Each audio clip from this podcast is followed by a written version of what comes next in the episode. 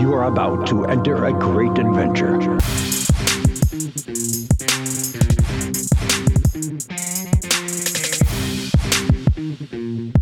This is Strutting from Gorilla. Welcome, everybody, to the 20th episode of Strutting from Gorilla. Very special episode, as always. We are here with Vito, Mikey Cash, the leader of Men in Mango, four 30 year old men who love to talk about wrestling. And uh, today we have a very special third installment of a series of three. We have the Bret Hart versus Shawn Michaels saga. We're going to talk about that for the entirety of this episode. So if you uh, if you're into that, keep listening.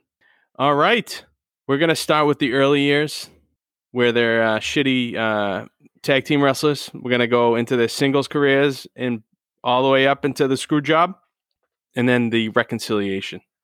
So, Mikey Cash, you want to start? Sure. Actually, I have a question before we, we start, gentlemen. Matthew, if the listeners do not want to listen to this, do we have an alternative for them? We do not. Okay, so fuck it. Let's go. Great. Thanks, Bobby. This was good. Good PSA. Let's Are we go. supposed to have an alternative? I don't know, but it sounded like you wanted to give them an alternative. Oh.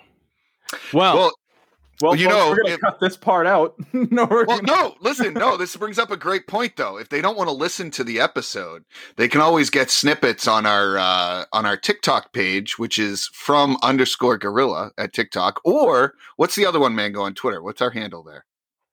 On Twitter, it's from underscore gorilla as well. You damn right it is, Mango. You damn, damn right. right. Oh, we have shit. over fifteen hundred followers as uh, as of this morning. You could be another one if you just hit the fucking follow button. Just do it. Do it. Hit it. Influencers. The button. Well, that's all we got for today. It was good talking to you guys. yeah, this was great. all right. Tune in next time. Shawn versus Bret. We're very excited to talk about this because uh, uh, most of us are are well at the end. I guess we'll talk about maybe our preferences in, between the two of them. Do we like the male stripper in Shawn Michaels, or do we like the excellence of execution in Bret Hart? I think it's a pretty easy answer. It's a great some, question. Some inherent bias already. I don't know if our listeners can tell, but so uh, yeah, let's talk about the uh, tag team shit. Yeah, yeah, let's get into it. Uh, you know, so, so for our listeners, a lot of the information, basically almost all of it, is from the Greatest Rivalries DVD that came out. I think it was in like 2010, 2011 when that came out, and it covered Shawn versus Bret. It's a sit down interview with JR.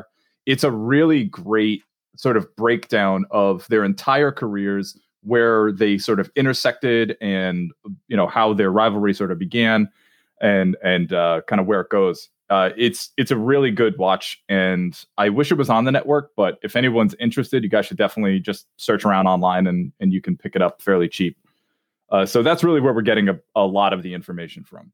Uh, so starting out early years, uh, it's interesting because both of these guys during the interview sort of talk about being looked down on because of their size. Uh, and even though they were looked down upon, they were still sort of finding themselves in a lot of the main events at that time. Uh, so both the Hart Foundation and the Rockers were often sort of headlining these house shows that you had, you know, Hulk Hogan on and Ultimate Warrior and and all all the big guys at the time, you know, Macho Man, all of them.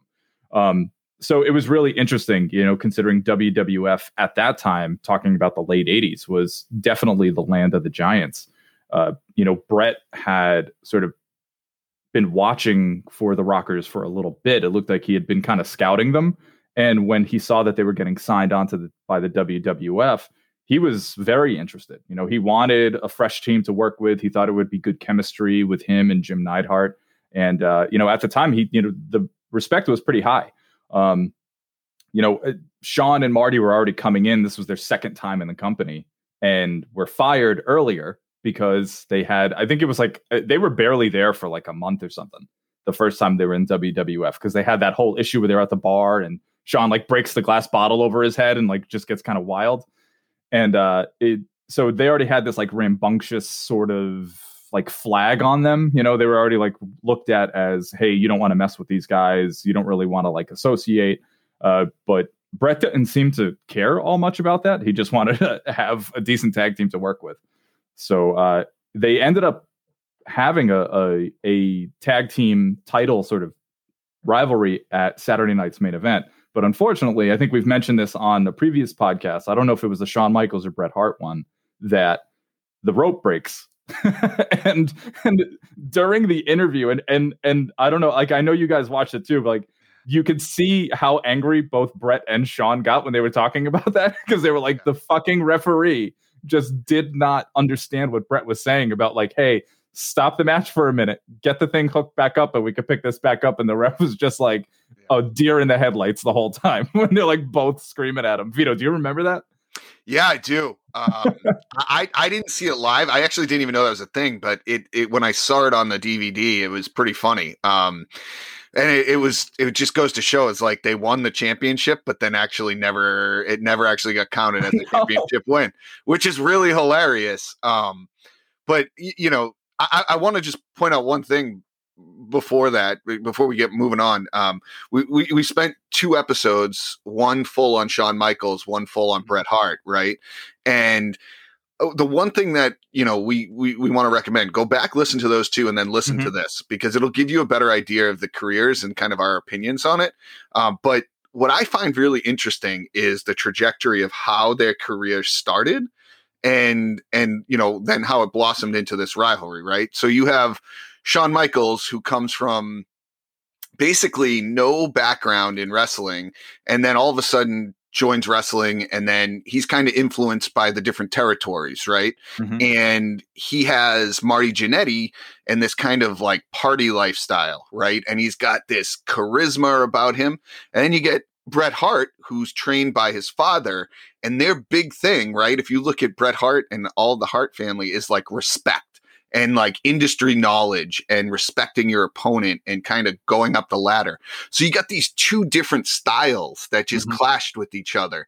Um, but it, it it clashed, but then also at the same time, it it like it made both of them better. And we'll get into that as we go. But I just wanted to set that stage going forward. So then they, they you're right. They start with this tag team, um, and that's really where this all all started. And it was two totally different different styles, right, Mike? Like you got Marty and Shawn, the and, and they're high flyers, innovative moves, and then you got Bret and Jim Neidhart, who are very technical. Well, at least Bret's technical. I don't know about Jim right. Neidhart, but Jim was basically the powerhouse of that group, and with uh, with obviously with with Shawn and Marty, they were pretty. They were high flying. They were kind of innovative for that time, especially. And um, then you have and you have just Jim being like that friggin' just maniac in the ring. He was awesome. Bret uh, talks about in the interview that he thinks Bret he thinks uh, uh, Jim might have done it on purpose. Like he thought Jim might have like because it the the rope unhooked after Jim Neidhart hit the turnbuckle, and he was like, I don't know if he maybe did it on purpose or what. And they're both laughing about it, and I was like, Yeah, why would he do that on purpose? But I don't know. He was kind of nuts. Uh, yeah. One thing one thing I found interesting, and to your point, Vito, that the fact that their their styles were so contrasting and even their approaches to the business were were so uh, in stark contrast to one another that it made for a, a, they had great chemistry in the ring i think because of that. And kind of a i guess a peek behind the curtain in the interview there's a quote from michaels where he, where he's talking about sort of the the the perspective of management at the time when it came to him and and marty i guess too was we'll put up with them in this area of life because they can produce in the ring and I thought it was important to write that down because I think that is something that continued to carry on as we'll as we'll see as we keep covering the later stages of their career that Michaels was very much kind of enabled because of how good he was in the ring. And I think that didn't help as this rivalry continued on. I'd agree. Before we jump to the the the next level, I want mm-hmm. to just call out the simple fact that you know, with the uh, with the Hart Foundation, or specifically with Bret and Jim, or at the time where it was the Rockers, where it was Shawn and Marty. Uh, is he still Italian, Vito? Is he Ganetti or is he Genetti? Is Um, it's a really. It depends if it's pasta nighty's ganetti. You know, ganetti, not a ganetti. so I just want to talk about those two individuals, Jannetty and um, and, and Jim, for a moment, uh, because that's all you really need to talk about them. I don't know really what they brought to wrestling as a collective, other than simply being warm bodies. I didn't find either one of them to be really any good, and I don't know how they sustained in the business, other than the fact that they were riding coattails. And I think that's where the separation and the solo careers for the two really took off because those two, Shawn and Bret, knew how to produce in the ring. Yeah, no, I would. That's a really great point, Bobby. It, it is a really great point, and it just goes to show you how good the other two were. That they, I mean, you typically see that though. I mean, look at most tag teams. You don't really see both of the guys take off. It's very rare, and usually you, you ride on the coattails of one of the guys. And early in your career, think about it. Shawn Michaels was early in his career he needed to take off. He couldn't just start solo, right? He had to ride, if you think about it, he had to ride the coattails of Marty Jannetty to get into the WWE, really, Mhm. um, because Marty Jannetty's the one that chose Shawn Michaels. So That's it true. kind of all came full circle. Um, and with with Bret, I think it was more of a Bret was never the biggest guy. So Vince McMahon at that point loved big guys. Um, that's just what he did. And Neidhart was this like big bear guy. He had that look with the big goatee and that that stupid laugh, you know, and that, that- and, and he's like he does the prototypical promo. Like you just start yelling into the mic with with his like you like you just fucking shot yourself up. You just start yelling into the camera. You know, back then that's all they did. Like just literally, literally, that's all they did. So that's a really good point, Bobby. But yeah, you're right. It it took off into a singles career Mhm. right after that, and they kind of both of them went sideways. And Neidhart never really did much, and Jannetty kind of just fell off the wayside. And uh, so, yeah, yeah, it's a it's a really good point. It- it- but but to to Mike's point earlier, it was how it was done. Bret broke off in a respectful manner, Yeah. and then you have Shawn who Mhm. literally fucking Yep. super kicks him into glass. Fuck this guy! I'm doing my own thing, and then Yep. I'm coming out with sensational Sherri. Just Yep. the portrayal of each of them is so vastly different. Yeah, it's perfect for for what they were going to do. But they get into this this singles career, right? And you're right. The the Jannetty thing with the barbershop starts Shawn Michaels' career into this like sexy bad boy prima donna, you Mhm. know, type type role. And then you got Bret Hart, who's like, you know, the hometown hero, kind of I do things the right way, like a semi pseudo Hulk Hogan with a little bit more style. You know what I mean? That's kind of the best way that I put it. Yeah, no, no, that I, I'm actually Vito. I agree with you.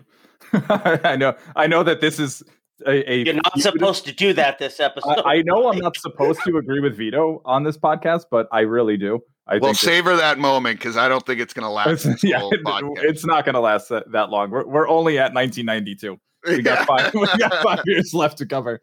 Uh, so with that transition, why don't we? We'll jump into a little bit of their early careers. So by 1992, both of them were singles competitors.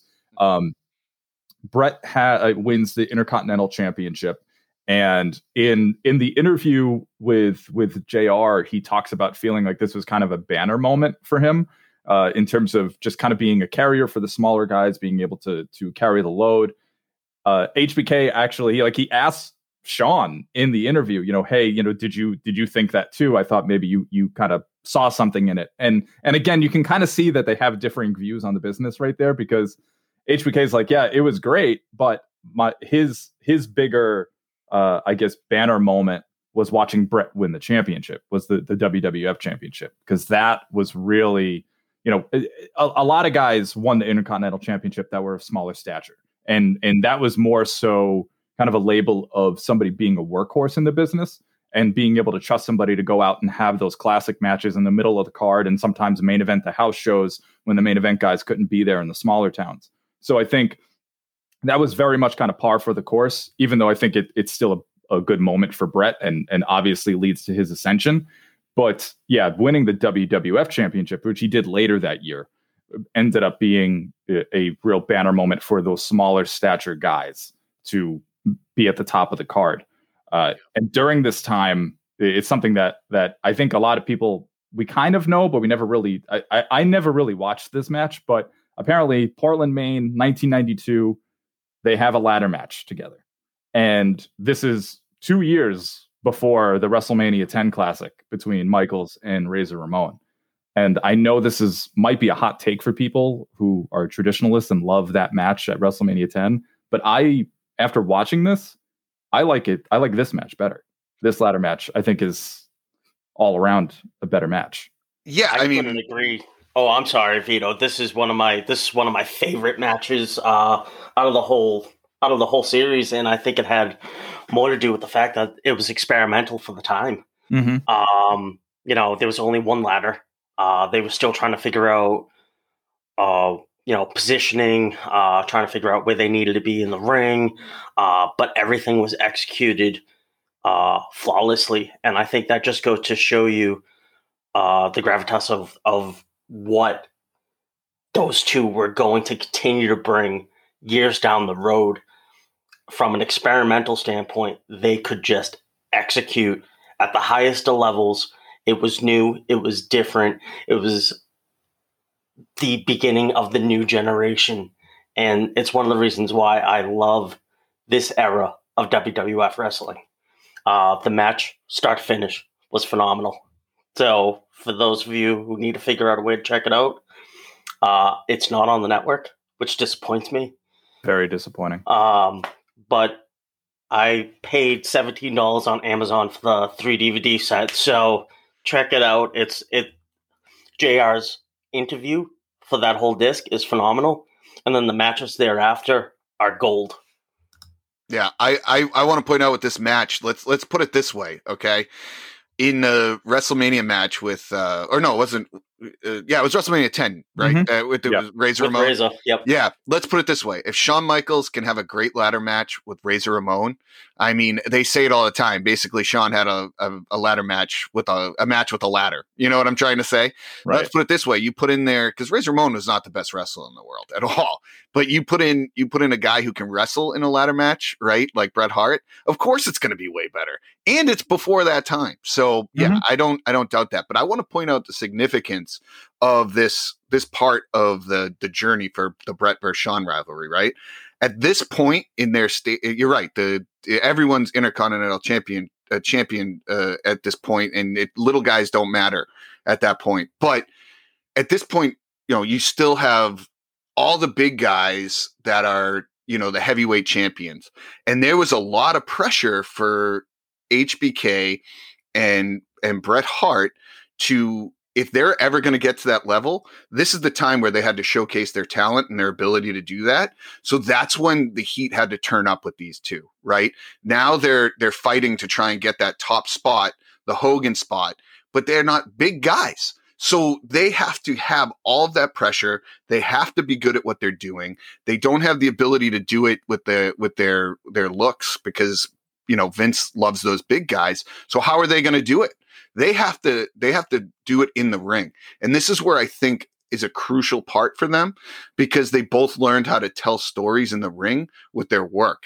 And I mm-hmm. think that's what made them so great at this point.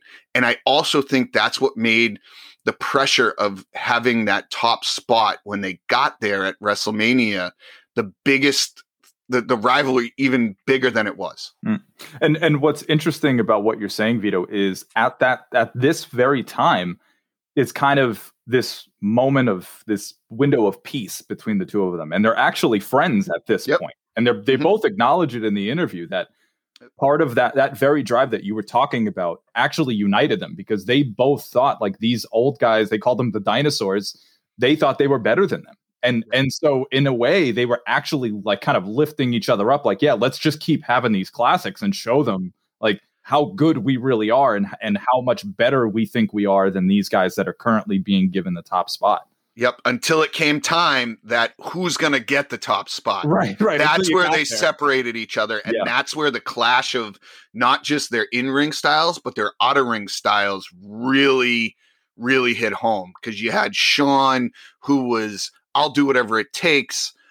I'm going to get to the top spot and kind of leveraged himself within the company um, behind the scenes, and Bret was more of your traditional, hey, let's do it the right way, by the book, respect, blah blah blah blah blah, and that's when it all just blew up. And Well, um, right. we'll we'll get into that. I know we're Yeah. moving on. I'm moving on kind of fast, but I just want to make that point that this is a crucial part because it kind of sets the stage for everything. hmm No, no, you're right. And and you know, it's during so like I mean, I'm, I guess we're still in 1992 here, but Yeah. October 92 Bret Hart wins the championship, wins the heavyweight title. Then the following month has his first title defense and who is it against? HBK, Survivor Series 1992. And it's it's funny because I personally forgot that this match ever happened. I always think Michaels Bret Survivor Series 97. And you forget that five years before that they actually had. And it was a really good match. I know. Obviously, it's early in their careers, but still re- really good to see like this first like true singles match between the two. And it's not like kind of a stipulation type of match, but really good match between the two of them. And, and I think just kind of further plants the seeds, I think, in Vince's mind when he sees these guys in the ring together of like, oh, this might be something we can come back to down the road. I agree. Mango, you you didn't you say that one of these was one of your favorite matches? And I think you you uh you actually mentioned the Survivor Series match, right? I did. Uh, this period, uh, late '92, early '93, uh, was a really cool time. I thought in the in the business. Uh, Bret Hart, Shawn Michaels at uh, Survivor Series. Bret Hart was getting the reins. They didn't totally give him the top spot. It was kind of a placeholder because of the whole steroid scandal, I believe. You know, at that time, and Hogan would eventually make his way back into the main event and take over and stuff like that. But um, this was a crazy time. Bret had a couple of uh, a couple of defenses against well Shawn Michaels and also Razor Ramon, Mhm. and those guys started were were definitely they were bubbling up like Bobby said. Uh, the new generation was was coming. It wasn't quite at the top yet, but it, it was getting there. Well, and you had WCW was starting to make a splash here, right? You know, there were there were it wasn't fully in effect yet, but they were gaining momentum, right? They had a lot of money behind them, and I think that the locker room and Vince was feeling the pressure. So it was one of those things: do we stick with what we've always done, or do we start to push other things? Then we had the steroid scandal, like you said. So there's a lot of factors that went into it, and I think more so than than regular times, there was a lot of pressure on the wrestlers at this mm-hmm. point. And even as things start to unwind and WCW starts coming up the ranks, that's when I think that that heat even came on harder. So being the top dog in in WWF, when you get that championship, like you had to draw. You had to draw numbers, and there was a lot of pressure. And there's some people that could handle it, and there's some that can't. It's not an easy thing, and you have a pressure of the the boys in the back, right, telling you and saying, "Oh, this guy doesn't deserve it. This guy does." I mean, it's like anything. There's always going to be people who agree and disagree. So we get we get into um, the the Survivor Series match, and then and then what happens, Mike? Well, I mean, so so then uh, obviously Bret goes over there. WrestleMania 9 in 1993. We don't need to relive that debacle at the end of it, but Bret Hart loses the title to to Yokozuna, then Yokozuna loses it to Hulk Hogan, and uh, so then we have Hogan's little farewell tour, and then that's kind of when I think, like you were mentioning, Mango, like the new generation really kind of comes in. Once Hogan leaves, I think that's kind of like a very symbolic time in WWF, and now we get to kind of fast forward to like 1994, right? This is when Michaels himself gets popped for steroids, although he he continues to deny that this ever happened. But it's like, all right, so he gets to he gets suspended. He returns at WrestleMania 10. He has a, a fantastic match with a ladder at WrestleMania, uh, and then you know he sort of kind of goes on to his singles career starts to to take off, and and we've documented that. Uh, later on, we're talking. We go back. Let's go to '95 now, right? Uh, Mi- Michaels and Bret didn't have much interaction during this time. Uh, Michaels gets in that bar fight. He has to leave again for a few months. Has to relinquish the the Intercontinental Championship. But now this provides a moment for him to get propelled into the main event picture because then he comes back. He returns at the Royal Rumble. He wins, and now the stage is set for WrestleMania 12, 1996. Shawn Michaels, Bret Hart, Iron Man match for the WWF title. Um, and this is where, uh, like you were mentioning, Vito, this is the beginning of that once who's going to get there at the top. You know, now now both of them are kind of uh, on the same level. You know, from basically from 1992 to 96, you could argue bret was like a little bit of a step ahead. Yeah, he definitely was. Makes sense. Yeah, no, he de- he definitely was a step ahead at this point because he was the champion, right? Mhm. And so I think he he was he had that professionalism about him. He didn't get popped for steroids, um, and I, I think he really um, really enjoyed having the top spot. But again, this was a lot of pressure, right? Because Mhm. du- now Hogan has gone to WCW, and what do you do? Now he has to take the place of kind of the Babe Ruth of wrestling. You know, that's a that's a tough thing to do. Yeah. And he's a small guy, so he had to not only prove that he was better than Hogan, but he had to prove to Vince um, that we could do this as small guys. You know what I mean? As smaller guys. They're they're not small guys, but they're they're they're smaller guys in the industry standards. And uh, it definitely this this match. So I think this match was a great way to to kind of um showcase that. It's a 60 minute Iron Man match that nobody thought people would want to tune in and watch. And it turned out to be one of the greatest matches of all time. And it, it it really goes to show you now behind the scenes too, though, there was a lot going on here. Okay, you have Shawn Michaels who's positioned himself with the Kliq, right? And basically, this Kliq is able to kind of they they have a lot of pull with Vince McMahon. And Bret, what I mean, he had the respect of Vince, but he never he always kind of was the company guy. Like you tell me to do this, I'm going to do it. So this match happens and it's an absolute classic, right? Mhm. Um we've talked about it a little bit in the the past uh episodes, so I'm not going to go into it too much. But right at the end, um you know, there was definitely to me this was the beginning of the kind of real life backstage drama that led into this feeling like a real rivalry because when Michaels law when Michaels won, okay, Bret being the guy that he is and having that kind of respect factor, he every time you lose you you you you uh you hand the title off to someone else, you do the job for them.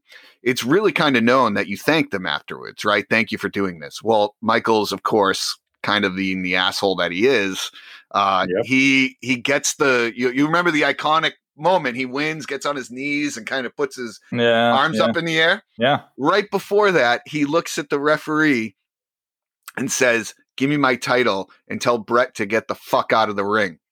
And so that right there is just the the exact thing that that set him off. And I think that's when we led into everything else. Well, well, Vito, what do you think about that uh, the interview where both of them say that this was a work?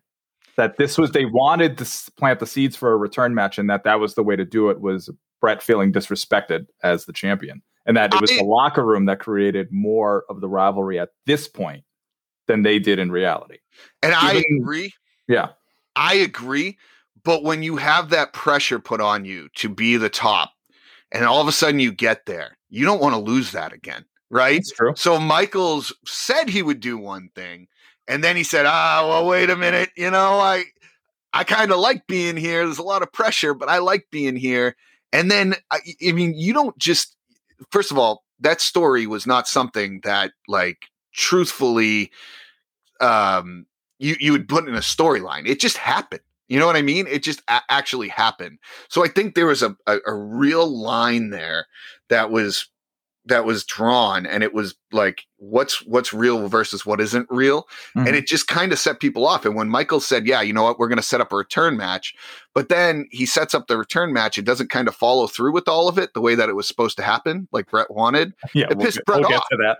it pissed bret off Yeah. so again I, I mean, really, what pissed him off, I think, was what happened beforehand. You know, this was, you know, the the resentments began after you know Bret and HBK have this conversation where he he sort of just starts talking about how he plans to work only with like the Kliq members to once he wins the title, and and this was before he found out that they were leaving for WCW. But he was like, hey, you know, once I win, I'll just start like, you know, I'm just gonna like work with with these guys and. I know that's where Bret started to take some issue. Was like, well, you know, like if you win, you could just you could work with anybody. Why do you have to only work why are you only limiting it to just your buddies that you want to have? because they're they're manipulators. They're like lobbyists, right? They're gonna do what they do until they get what they need. Yeah. And here's the thing, though, and and, I, and this and I'll get and then Mango, you can say whatever you need to say here, but but I just want to point this out, right? I don't blame HBK. Let's put it that way. Yes, I am a Bret Hart fan, but get at this point, I don't blame HBK. You're going to do what you need to do. You get to the top and you stay there and you find a way to stay there. That's what makes this great. It's capitalism at its finest here, folks, right? Like you get to the top. Yeah, you're going to have ethic values that maybe people don't agree with, but Shawn Michaels brought the sizzle, baby. He brought the sizzle. He put put fans in the seats. He put on the best matches. I think he was a better worker than Bret Hart when it comes to selling for your opponents. So yeah, I, I I would I would think at this point, you know, it definitely this is when things started to get real hot. If you're on a a, a sizzle scale, this is this is when things were starting to to boil to the top. I can't disagree with that, Vito. And you kind of took the words out of my mouth. What I was going to say is okay, so Shawn Michaels, right? He's an asshole, decides to only work with the people that he wants to work with. He's finally reached the top of the mountain, right? But what does he have that's really kind of driving him further? It's insecurity. He's not secure in the top spot. Mm-hmm. He's like, I gotta, I gotta do all this other shit to keep my to keep my top spot. But I kind of blame, like you said, I don't blame Bret or Shawn for what happened up until this point. Like why they're at each other's throats is because Vince kind of threw them in the ring and said, fight it out like pit bulls. You know what I mean? But think about this. Think about this. Before Shawn got his run at the top after WrestleMania 12, who who was getting runs at the top? Big Daddy Cool Diesel had a one year title reign. Vince is just handing things to these big dudes, like you had said. Yeah. Like Mhm. he makes these other guys work above and beyond. Like how Mhm. how long was Shawn Michaels the best wrestler on the roster before he became champion? It, it had to Probably have been a, 94 to 96. Yeah, easily. Yeah. exactly. What kind of point? That's a great point. He's the best for two years before he gets the crown. And then what does he have to do? He's like, oh, I finally got it. I got to fucking stay here. Yeah, exactly. No, 100% right, Right. Mango. Uh, and you know it's it's it's funny because you can tell that insecurity also comes down to and this gets talked about later on in the interview. So that's the only reason i'm bringing it up but that he wanted bret's validation. You know a lot of it comes down to this desire to get that respect from bret. And and i think michaels talking about how differently they approach the business i think that's where these these kind of like mixed signals started happening. Like their signals got crossed is the best way to put it. And and and the way Michaels was going about trying to get that respect from Bret ended up actually achieving the opposite because then it wouldn't work out exactly how we planned. Bret himself also had his own issues in terms of his expectations for Shawn. So then both of these things aren't happening. And now Michael starts getting resentful. Bret starts getting resentful. And like they said, they worked themselves into a shoot. like Yeah. it ended up it's it's funny because it goes from like competition to sort of this disdain for one another and i think that's you saw that progress you know at like later on in 96 once bret starts even coming back you know you can see that start happening even further. Like the the jabs start happening in these little promos that he's pulling. And i know that they were leading to him in austin at the time but they would he was still leaving that door open because i think in their mind they had still planned on having that rematch at wrestlemania 13 um, and so, So- should, should we get into 97? Actually, before we jump into it, Mike, I have a question for you Sure. because I think this this goes back to that that miscommunication on on both wrestlers' behalves. But in order to get respect, one must give respect.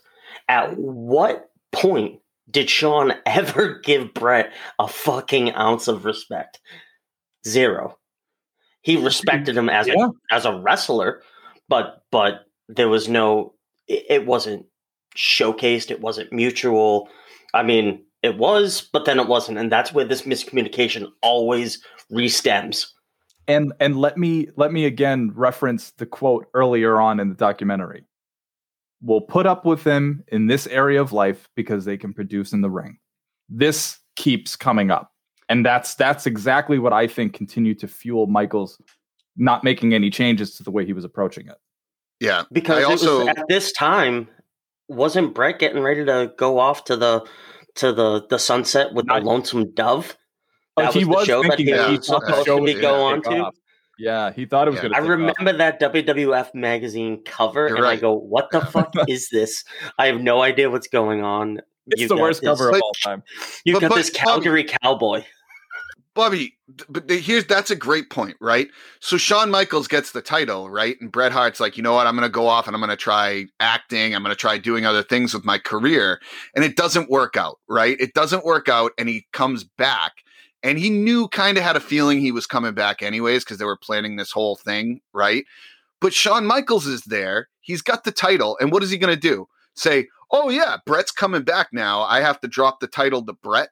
Like, come on. I don't blame Shawn here. Like, you're at the top spot. You fought your ass off. This guy goes off to do TVs, TV, um, t- TV shows, and then wants to come back. It's the same thing as Hogan. Hogan did the same thing. So you can't tell me that Bret Hart had can, can sit here and say, "Oh, I'm this respectful guy," and then when Shawn doesn't want to drop the title, I get Bret did it for Hogan, but I guarantee you, Bret was just as pissed off. So my thing is like, yeah, I don't blame Shawn. Do I think he handled it right by by all of a sudden? I know we're going to get into this because this brings up mm-hmm. the next point. Is Yeah. I just oh my my knee hurts. I can't. I have to Yeah. drop the title. I get Right. it. The way he handled it was not good, but that's Shawn Michaels. That's what made him great. He always gave you the the subliminal like "fuck you" without actually going and saying "fuck you." You know? Was it actually subliminal when he told you It was not subliminal. to suck his dick? I Yeah. don't really think that was all that subliminal. I guess, but on TV it was. Yeah.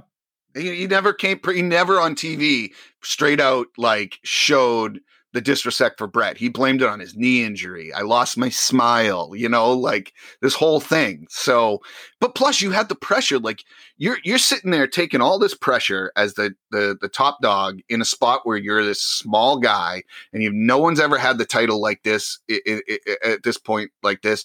You feel the pressure from WCW with Hogan now and Bret leaves to do acting and whatever, and then wants to come back, and was he supposed to drop the title to him?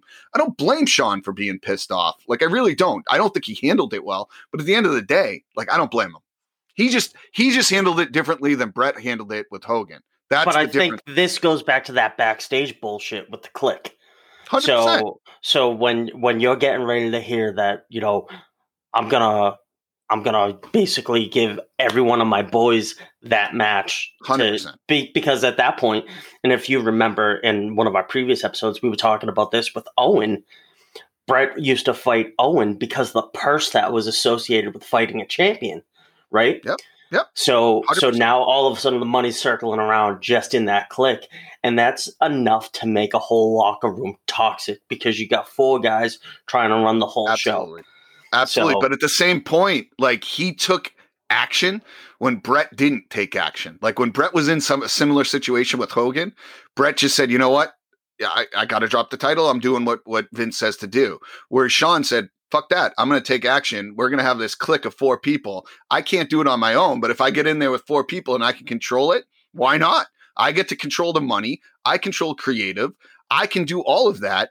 And why wouldn't you? If that's your defense mechanism to be able to do it, I'm not saying it's right. Don't mm-hmm. get me wrong. I'm just saying from his perspective, it makes a lot more sense. And I think there was a part of him, you know, Bret will always tell you like it's all about respect. Like you do this a certain way, and I agree. But Bret got fucked when he did that. Think about it with the Hogan Yeah, Well, of situation. course he did. He got fucked. So, like, I think that even he added more to the too. fire that he's like, Shawn found a way to kind of do this, and I didn't, and I did it the right way, and this guy's being an asshole. But I don't blame Shawn. I don't blame Shawn when it's about money. yeah, Shawn did see some results, but Bret also Bret got fucked again with Shawn with the whole lost my smile thing. So Yeah.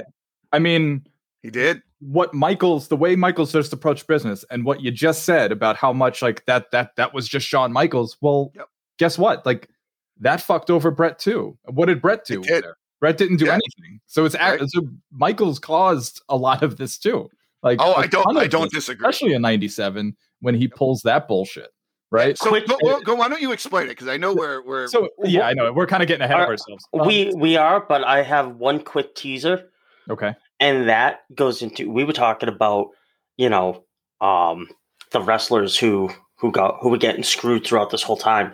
But one of the casualties of this whole warfare was Yokozuna.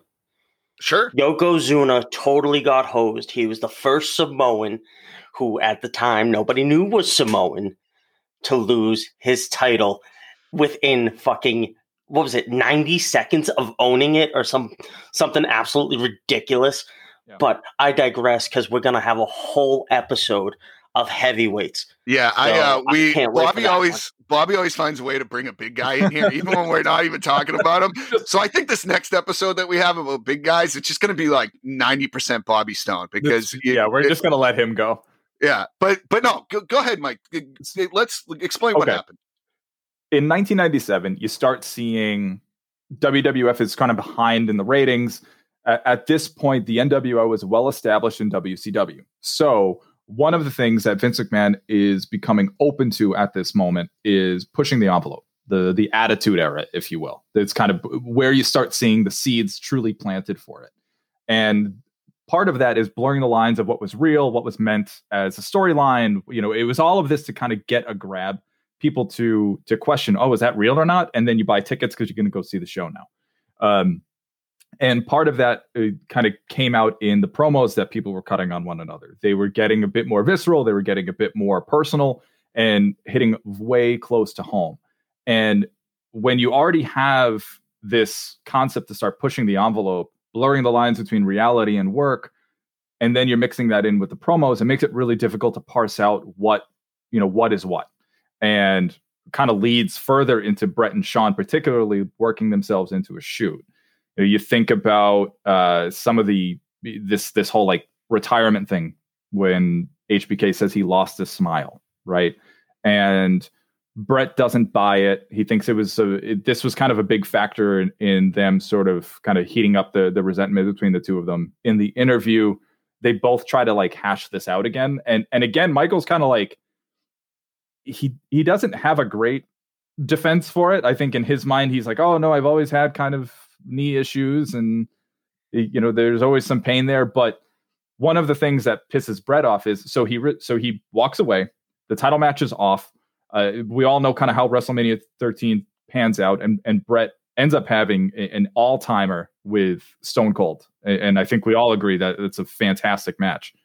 But Michael shows up at WrestleMania despite losing his smile. So one knock. Uh, within like the next month or so, he's kind of coming out and he's doing fucking backflips off the turnbuckle while claiming that his knee is injured. and then it's like, uh, Bret's like, what the fuck is going on? Like, you're saying that your knees hurt. So like, what, wh- which one is it? You know, and and Michael says, well, you know, it's part of my insecurity that I was just trying. I was angry, I was miserable, and you know, I had this chip on my shoulder. So he goes out and he's like being an asshole. He's kind of basically hurting himself to try to prove a point, is what he was saying.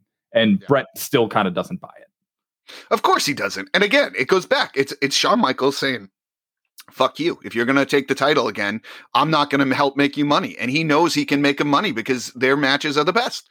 And he's not going to do it. So he thinks he's going to go in there. This is my opinion. He's Shawn Michaels won't come out and say this, but he's going to go in there and think Bret has, has to work with whoever and they're going to have a shitty match and Shawn Michaels is going to go and steal the show again and prove the point that I'm the better than Bret and I don't need Bret and I should have the title and he's not going to make money with me because I should have the title. And that's that's Shawn Michaels. That's how he is. That's how he was. He was at this point not in a great state of mind. Things were starting to heat up there where he's doing drugs and and drinking a lot of alcohol. So like I get it. I get all that. It was just a perfect storm. But again, at this point too, you got to remember like so this whole thing goes down and they're fighting backstage and they're you know you don't know what's real what's not real. Well at this point what's happening? Wcw slowly gaining momentum. So the pressure's mounting even more in mm-hmm. wwf right? So so at that point vince mcmahon who had loved bret like a, a son actually gave him a 20 year contract right? And basically gave him his word at that point and basically came to him and said, "Hey, look, you know, we're we're running out of funding here. I don't have the money to pay you on this. I think because there was a point right before Bret came back when he was doing those TVs before, you know, after Shawn Michaels won at WrestleMania 12, where WCW offered him a contract, Mhm. and it was a lot of money. And um, Bret said said no. He told Vince, and Vince kind of countered and gave him this twenty year contract. Um, and and um, so all of this happened. There was a lot of a lot of fighting going back and forth, and and the money wasn't really there to some degree. And and I don't know that Bret loved the way that the reality, uh, although although he was like a he, although he was like a big part of it, and he did really well with it. Like Mhm. he didn't love the reality aspect of it all, and and kind of the raunchy nature. So kind of all those things combined, like Vince basically said, you know, hey, I think you should go. I can't honor this contract. You should go back to see if WCW can give you that money. And so Bret does, and they say yes. And so it it was kind of like one of those things. This is where it set up everything, and and Vince was still pushing Bret. Bret was champion at the time, so this is where it sets up the uh the the whole Montreal, Montreal. screw job. Yeah, and so go ahead. I, I just want to say, even before that, again, like it, Michaels continues to get enabled throughout this whole thing, and I He find does. that to be the most interesting part of this. Of this, really, more so than even what Michaels doing. It's the fact that management, which which doesn't get really brought up a lot in this whole rivalry. You know, we think it's like it's either Shawn or Bret, but you know, like Vince McMahon is the one running the fucking show over there. Yeah. Like that's never been in doubt. So let's not forget that he enabled a lot of this bullshit from him. Of course, he did. And it comes back to that fucking quote from the beginning. It does. Because he was good, All they just money. kept letting him put up with this bullshit. And so maybe they had reservations too about whether that knee injury was legit or whether his Sure. smile was actually lost, but they just let him go. They just let him do whatever he wants. And so I can totally understand from Bret's perspective, like why that would piss me off. of be like, are you fucking kidding me? Like, Yeah. this guy is just doing whatever he wants, and you just keep letting him do it. And throughout the whole interview, throughout the Shawn Michaels documentary, they Vince says it. He says, you know, he's talked to me like a lot of superstars would never get away with. Right. Already, you know, was whether or not you think Vince treated Bret like a son, that was his kid. Right. And I agree And with you that because got Vince- shown, and, and that was a big factor in all of this. Yeah, there was a quote in the JR podcast, Grilling with JR, and they do a really great episode on Shawn Michaels. And and JR does a great job explaining this, but JR says that Vince looks at Shawn as like his son, and he sees Mhm. a lot of himself in Shawn Michaels. So when you see that and you have a guy like like Vince who's basically bred from the same cloth as Shawn Michaels, just he may not have the athletic ability, but the mindset's still the same, right? Like he'll do whatever it takes to get to the top. He doesn't care. And Vince loves those types of guys. He loves those guys. Like that's Mhm. how he is. And so Shawn would tell him straight to his face, yell at him, but he also knew the passion and how good of a worker Shawn was. So I think Shawn had a big edge over a lot of other people in that aspect. And um and so but it leads up to this this screw job, right? Where Mhm. right. So we know we going into to Survivor Series, Bret's the champion. And um, there's been instances before because there's a lot of pressure from WCW where Vince can't let Bret leave with the title because it just it does it does terrible things for the company and the worth of that title. And while I believe that Bret would have done the right thing, Bret did not want to lose to Shawn Michaels because of the, the at this point the hatred is so high they really hate each other. They had a segment on Raw where they talked about sunny days, and it was a whole segment about how Bret was cheating on his wife with Sunny, and he brought it up on TV because Shawn Michaels didn't give a fuck. He wanted to piss Bret off as much, much as he could. They hated each other, Yeah. and so this whole thing led to this this this this thing where where Bret was like, you know what? I've done everything I can for Shawn Michaels. We've had this big rivalry, but I don't want to lose to him my contract is set to expire the day after uh, Survivor Series. You know what, Vince? Let me win against Shawn in Montreal, my hometown, which is a big thing for Bret. He loves the respect, and then I'll drop the title the next night on Raw. You have my word, or I'll, I'll forfeit it or drop it, however you want me to do. I just don't want to lose it to Shawn Michaels. And Vince was kind of in a weird position because he knew Bret held the power. His contract expired. He was champion. I don't know how he let it get to this point, to be honest with you. I really Yeah. don't. But then so they go in there and um you know it goes back and forth back and forth back and forth back and forth and um i mean i i, I don't know what what are your thoughts on this point going in there Well, what's what's quite like serendipitous about this whole thing is that the documentary Wrestling with Shadows was actually filming Yeah. from 1996 through the screw job, which was Yeah. kind of wild that this was happening. And Bret actually wears a mic going into that final meeting with Vince. And and let's let's for a quick second just look at some of the context of of a little bit a couple other things that were happening up until Survivor Series. You know, the mistrust continues to grow between the two of them. Michaels makes that statement about not wanting to to put anybody over, which just further pisses off Bret. They end up actually getting in a in a fight. I think they said it was like in Hartford, Connecticut. They end up getting in some fight backstage where they're like all over each other. They have multiple sit downs with Vince and other people in management to try to like get things squared away. Nothing works. They're they are just at each other's throats at this point, and they've kind of again they've worked themselves into this where they've they have. created this whole situation where neither one of them really likes the other one. And so that creates the mistrust. And whenever one of them makes a shitty decision, the other one's jumping all over it. And so now we get to Survivor Series. We're in Montreal. Bret is meeting with Vince that night. And you and we can hear if you watch Wrestling with Shadows, you hear the whole audio where they agree to a plan. They come up with the plan to have like a basically a double DQ. It's a whole schmoz at the end where the Hart Foundation and DX come out. And then the next night on Raw, he was going to come out and just relinquish the title. And so Vince agrees to do it. And then, you know, cut back to the interview with Shawn and Bret. And, you know, they they met, they talk about how Shawn, Vince, and Triple H were in a room together afterwards. And the idea comes up to just kind of take the title off of Bret because in their minds he doesn't want to do business, which I do understand, which is true, right? And and what's funny is this that year started with Michaels doing the exact same thing. I think it's a little bit different here, though. The difference Yeah, is you got a guy going to WCW, your biggest competitor, who's winning in ratings right now, by the way, Right. and you have a chance of the empire that you started, which basically took out every wrestling territory in the nation, right? Is now possibly coming to an end. They were in a bad financial shape at this point, very bad. Mhm. And so there's a lot of pressure under Vince. Do I, you know, do right by a guy who I love, or do I risk the future and risk the future of everybody else in this locker room, or do I have to do what's necessary to keep my business alive?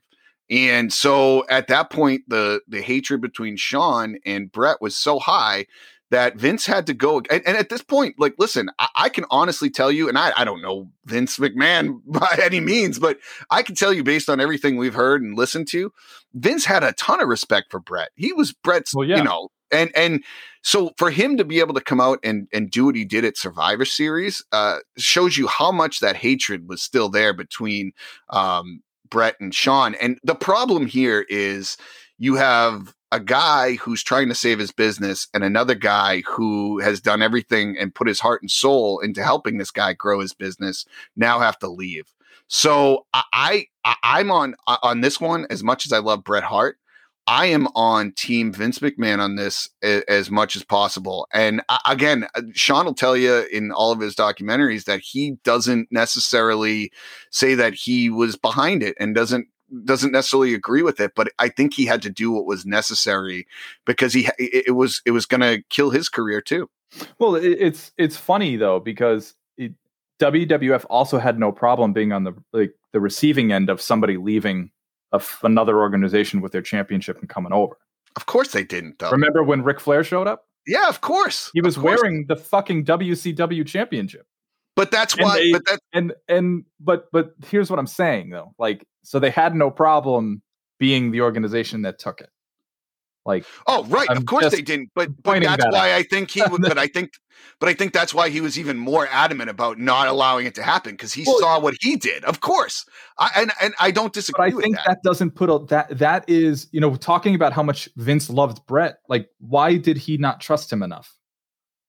Why why what what made you think in anything that Bret had done throughout his whole career that he would actually disrespect the business like that? When in actuality, the guy that you were about to put the title on had actually shown more examples of that than Bret did. It's a good just point. My opinion. It's a good point, Mike. But I just, if I'm the owner of business that's at this point losing money, Mhm. I'm doing everything I can to survive. and I don't want to lose. And Vince is a very competitive guy. Obviously, you know that. And he hated Ted Turner at that time. Yeah. Hated him. Yeah. Hated him. So why would he even take the chance of someone doing that? Yeah, that's the thing. Uh, well, two things. Number one, I don't think he didn't trust Bret. I think he didn't trust Eric, Eric Bischoff. I could see that. I you know, see number one. Number two, I think uh, Vito says he's team Vince McMahon in this whole thing. I I think he's the ultimate cause of the whole thing. Mike and Bobby, Yeah. what do you think of this take? It's kind of a lukewarm, kind of shitty take, but I'm going to tell you anyways. It, it it's Go for not, and and I'll and I am normally Team Vince, a hundred percent. Yeah, Bobby, we know he's on your Mount Rushmore, okay? Hold on. So let me let me give you the take first. Hold on. B- b- I'll let you finish, Bob. Right after. This is it. This is my take, Bob. Vince was to blame because he didn't take a hard enough stance with Bret Hart. You're the boss. Tell Bret Hart what's going to happen, and that's what's going to happen. Number one. Number two, you can't pull this bullshit behind his back in the ring in front of everybody. No, it's extremely embarrassing. So what we've been talking about this whole time through has been respect in the ring, Mhm. respect, uh, and that's exactly what Shawn never showcased. Vince was supposed to showcase respect, and here is in Calgary. This man wanted to do it in his home. You're talking about a business who is pissing out money losing it left and right. So they go up to where they don't go to anymore in Canada because now they get booed out of the fucking country. They were going up there and you embarrassed Canada's finest. You could have did it in Ottawa, not in his hometown. He wanted to drop the uh he wanted to drop the belt anywhere else. He still had almost 60 days of that contract before he was going to go to WCW. You're telling me you couldn't have dropped the belt anywhere else? No, you wanted to screw him. You pissed him off. You disrespected him. And quite frankly, it was utter shit all the way around. And the fact that they all went in after they had that conversation and Shawn was like, I'll do whatever you want to do, pal. Fuck you. Well, I hot take, Bobby Stone. Hot fucking take. Yeah. No, I Bobby, I that's a great point. Um I'll tell you that the thing I didn't agree with is well, it- here's the thing, right? So you have the screw job and this whole thing goes down. It's like a big controversy, probably the biggest controversy. It, it- listen, it's not the first time this has ever happened, by the way, right? No. This isn't the first time this has ever happened. Wendi Richter. right. So, but let's let's let's think about this for a second, right? So this all happens. Bret has a clause in his contract. He he no no uh, uh, he couldn't be on TV for a certain amount of time with WCW. Um, okay, so they do the deed, whatever. Everything happens, and it was this big controversy. And you know that is the last time, unfortunately, the fans ever get to see Shawn Michaels with Bret Hart. Okay, but that made this rivalry so much better. Like it's like it, it almost forced WWF to like not overplay something, right? Because the the rivalry was done. And I think that Mhm. gives this so much even more mystique, this whole rivalry. Sure. But so but the things that that that, that make me even laugh harder is if if if Vince McMahon, so listen, I'm team Vince McMahon on this one. I love Bret, but I, I think he had to do it this way. But then he goes on, if he has the respect for Bret that he says he does, why does he continue? If you watch the Raws afterwards, it's like they don't stop mentioning this screw job for months. And they go on, and then Shawn Michaels does the whole interview. He's like, Bret's coming out, and they got the the the midget wrestler that comes out as Bret Hart, and like they just the- make fun the of him. They night on Raw. He, they they bash his family like they just they they never treated him with that type of respect. So it's like this really it's almost like like they knew bret would always kind of be the better man. So they just took they took advantage of it. But i will tell you this right now without that whole thing the best thing that came from this rivalry and that that screw job is vince mcmahon became the biggest heel wwf ever had. And it was a natural progression, which then set up Stone Cold and the best run you'll ever see, which then skyrocketed WWF over WCW. that's just a pretty large personal toll. Of Take. course it is. You know what I mean? Well- like, does well, it like you hear all that and like, yeah, that's great business wise, but like as a fucking human being, like Great. that's really shitty. hundred Right. percent. You kind of left uh, left Like- everything in tatters. Just it's to, really no wonder that people like take Bret's side on it though. Like look at everything that happened afterwards. Mhm. That's it's awful. Well, It- Bret's very well respected. I and Yeah. listen, I love listening to him talk because he goes, he talks about wrestlers, and I, I love every second of Bret Hart. Don't get me wrong, Mm-hmm. but this this this whole thing is just uh it it it it, it is one of the it's like one of the best and worst things to happen in Yeah. wrestling, right? Yeah. Like I, I loved it, but I hated it because it it from a personal standpoint. But um, but okay, so Should, I know we we're keep moving. Should we- should yeah, we got to keep Guys, moving here. in, in November 1997 for years. But Hold on, uh, guys. uh, we- We've we've pretty much we've done ninety two to ninety seven, right, Mikey Cash? Yep. Yeah. Or actually earlier than that to ninety seven. We're getting very low on time here. We're about an hour That's in. true. Yeah. Um, why don't we do this? Let me let me see what you guys think of this. We will let's cut it now, right?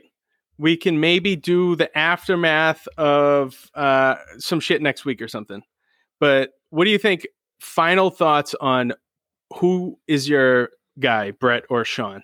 Well, I think I think let's just quickly talk about the the the ending real quick on how this happened because I think we can wrap it up pretty quickly. We've we've gone to the bare bones of everything. Mango. That's ah, I. I I'd rather keep everything on one podcast, even if we're over a little bit of time here. I what think, else do I we think have it'd be to good. Just basically, so th- this goes on for years, Mango, right? And and so there's this mystique where Bret versus Shawn, and like Shawn goes into to eight to Montreal, and you know he's got this toll of being the guy that screwed Bret, and it's this heavy weight on both of them, mm-hmm. right? It's this heavy weight, and so years go on. WCW goes out of business. Bret's run there is terrible, and uh, I'll tell you. The rivalry between the two of them, Bret's career was never the same afterwards, and it sucks mostly because of injuries.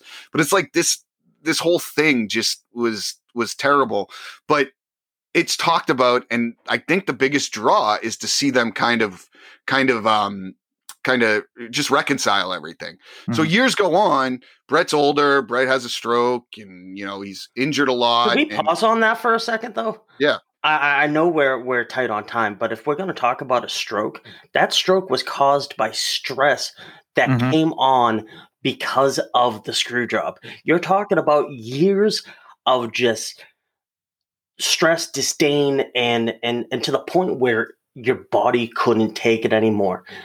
Vince screwed him so fucking bad that the man had a stroke, and it wasn't just because of the business. It wasn't Mhm. just because of the work. I and that's probably why it kind of sickens me the way everything went down. You could have did it in fucking Ottawa, but you gave the man a stroke instead. Yeah, that's a good point bobby Yeah. so it, it uh, one one other piece that that's interesting here and uh look at the timing of when this all happened it's really weird because we talk about like the contrast of bret and shawn it bret has his stroke in 2002 2002 is also the year that michaels comes back to wrestling and begins the second blossoming career that he has right where he's this new person. It's just it, I, I don't know if there's any significance behind it but i just thought i would mention that it's very odd that that was the time it happened. And and it's just kind of leads more to like you said the mystique of this strain this this wild rivalry between the two of these guys well yeah and i mean bret bret's brother passed away too in the It's ring. Terrible. there's the whole there's just a whole so slew much. of things. But moving on like i, I know we're short on time. I i i, I want to get this all in one episode. I think it'd be better to cover it all in one. We talk about bret and shawn all the time. And i want to kind of wrap this up so we can move on to bigger and better things. But the uh so they reconcile. Bret's wanted to kind of bury the hatchet uh, for for multiple years and wanted to come back and never could. So 2010 comes and um, you know, you see Bret go in the Hall of Fame. You see him do all these different things. He comes out with the DVD, so you can see him mending his relationship with Vince and wants to come back and kind of cement his legacy in WWE. It's kind of past his prime to wrestle. He's not going to put on very many matches, but the big thing is kind of doing this whole thing with Shawn. I posted the video on our TikTok, um, a, a snip, a snippet of it when he comes back at Raw. But I watched it again today, and it just like it, it gave me, it just was great. It was great. And apparently they had not talked to each other since the screw job until they were in the ring. And it was a it was good. It was good. You could see in Bret's eyes like he still hated him, but he was willing to do this. And Shawn kind of felt the same way. And um, it was good. They did the DVD. It was a great way to kind of uh, take the the, the stress Yeah. off Bret, take the stress off Shawn, get get a superstar that deserves his legacy cemented in WWE back in there. And they've been on good terms since then. And and now we get to relive Bret Hart's run in WWF. And could it have been different? Yeah, that's the Yeah. question. We'll always see this. But Mango, to answer your question, okay, now that we've kind of wrapped things up, Team Shawn, Team Bret. Okay. I'm both. Okay. I I am I am probably more team Shawn in the performance aspect of wrestling, but I also am more team Bret in the um the kind of the the respect factor. I I I cherish people who do things the right way, but Shawn just was such a good wrestler. There's a reason that he stayed in the WWE for so long, and you can go back and listen to our HBK podcast and talk. It uh, it talks all about his second run, but like there's a reason people put up with how much of a shitbag he was for that few years in 96, 97, because he was so good. Like he was just so good. I mean, he, there was an interview the other day where a, Undertaker came out and basically said, you know, we weren't friends. I hated Shawn, but they had a chemistry in the ring that was so good, it was undeniable. Like they never ro- rode together, they never did anything. So there's a reason people would put up with him because he drew money and he knew how to do it. And so that's the big thing. Well, uh, I am Team Bret all the way. I think the whole what what exactly what Vito said. It it in wrestling, I think that's it sends the wrong message. So you can be absolutely shitty, but if you're good, you can just keep getting away with it. And I think that's that's what I take away from it. And and I I get people probably not going to agree with me that are listening to this, but like there's got to be some fucking consequence to the things you do. And you know, Michael's probably it seems like he had that outside of the ring. He had a lot of stuff that happened to him outside, but you know, I just I feel like Bret, even though had his he definitely has his role in this whole thing. I'm not saying that he's absolutely innocent, but I just I'm I'm Team Bret. One thing I'll say, just to kind of wrap it up too, um, is that we don't always get the chance when something like this happens to see a result that happened like like Shawn Michaels no. did. Okay. Oh, a lot of all. times when people go down that path of drugs and alcohol and they're in that bad of a position, we don't get to see them come back and do a redemption story. No, we're reading And the Shawn- obituary. Right. So the fact that we were able to see a great rivalry, stuff went wrong. Mhm. Okay. And then you get a redemption from Shawn Michaels um, to come back and have that second part of his career. And then Bret actually allows him to apologize and we can kind of wrap everything up. It's a once in a lifetime type of thing. No, like, and, and it, it, it actually is, is very good to see all of that. So it, like, I, I'm happy we got that. So. Yeah. No, no. I, and listen, I'm I'm glad that they reconciled too. I do think it's a powerful moment. It, it gave me chills, and it, when they talk about it, you can see how much it meant to the both of them to finally be able to put all of this shit behind them and to just move forward. So, so with that, yeah, absolutely. So I, I think you guys have figured out which team I was on pretty quickly. uh, but I actually I, I lean Bret, but I love them both. Uh, Shawn, I think, was just fantastic in the ring. I think as a part of the new generation, as a collective, they were both catalysts and brought them brought the WWF to to to a point where we could start to respect and enjoy the smaller wrestlers as well because it wasn't supposed to all be the end all be all the big wrestlers they brought nothing but uh fantastic chemistry and uh they were they they were technicians in the ring they were crafty as all hell and could make you could just see them do things that were revolutionary in the business so to that i say love them both fuck vince thank you bret I'm gonna have to. We're gonna have to quote that. He said it's not all about the big wrestlers. You guys all heard that, right? uh although true I still love, I still love me some Yokozuna. All right, great, great, uh, great job, guys. Uh, I guess we'll wrap it up here. Well, Thank- who do you have, Mango? Before you wrap it up, who do you have? Yeah. Who's you didn't really uh, say? I think I think I know where you're leaning, but give us give us your take too. You know, coming into this, I was a little bit on the fence because uh, eh, growing up, I was always a Bret guy, but you can't deny Shawn's ability, all that other shit. And after hearing everything today, uh, I'm back on Team Bret. The I, I was thinking about the the only time the only time I think I ever rooted for Shawn in my life was WrestleMania 11 when he was facing uh, Diesel because I fucking hated Diesel. and uh but I just Bret's always been my guy, you know, other than Hogan, he was the next guy growing up. I loved his fucking theme music. I loved the sharpshooter. I loved his colors. I loved his look. I loved his hair. I always wanted to be the guy that was going to get the sunglasses, but I was never Mhm. close enough. I was always in the last row, not the first row. Um, and so that's my two cents. I don't, I can't say I hate Shawn Michaels, but uh, I respect him. But uh, thank you, Bret. Can we get a little thank you, Bret chant going? Thank you, Bret. Bret.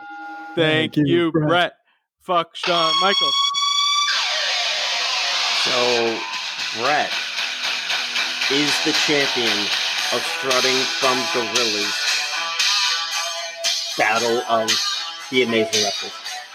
Yeah, and you know, if if these if the listeners feel differently, you can always tweet at us, right, guys? I mean, we'd love to know. I, I mean, Mhm. listen, I would love some support on this. Uh, so if you if you can tweet at us, if you like Shawn Michaels, give us your thoughts at uh, from underscore gorilla on the Twitter machine. That'd be great. Yeah. Thanks, guys. Great episode. We're gonna wrap it up like uh like a uh well, I don't know, like a penis. All right, we'll see you. Forty-six eighty-one is our stock price. Needed to throw that in at the end. We now return your perception of reality to you. Until next time.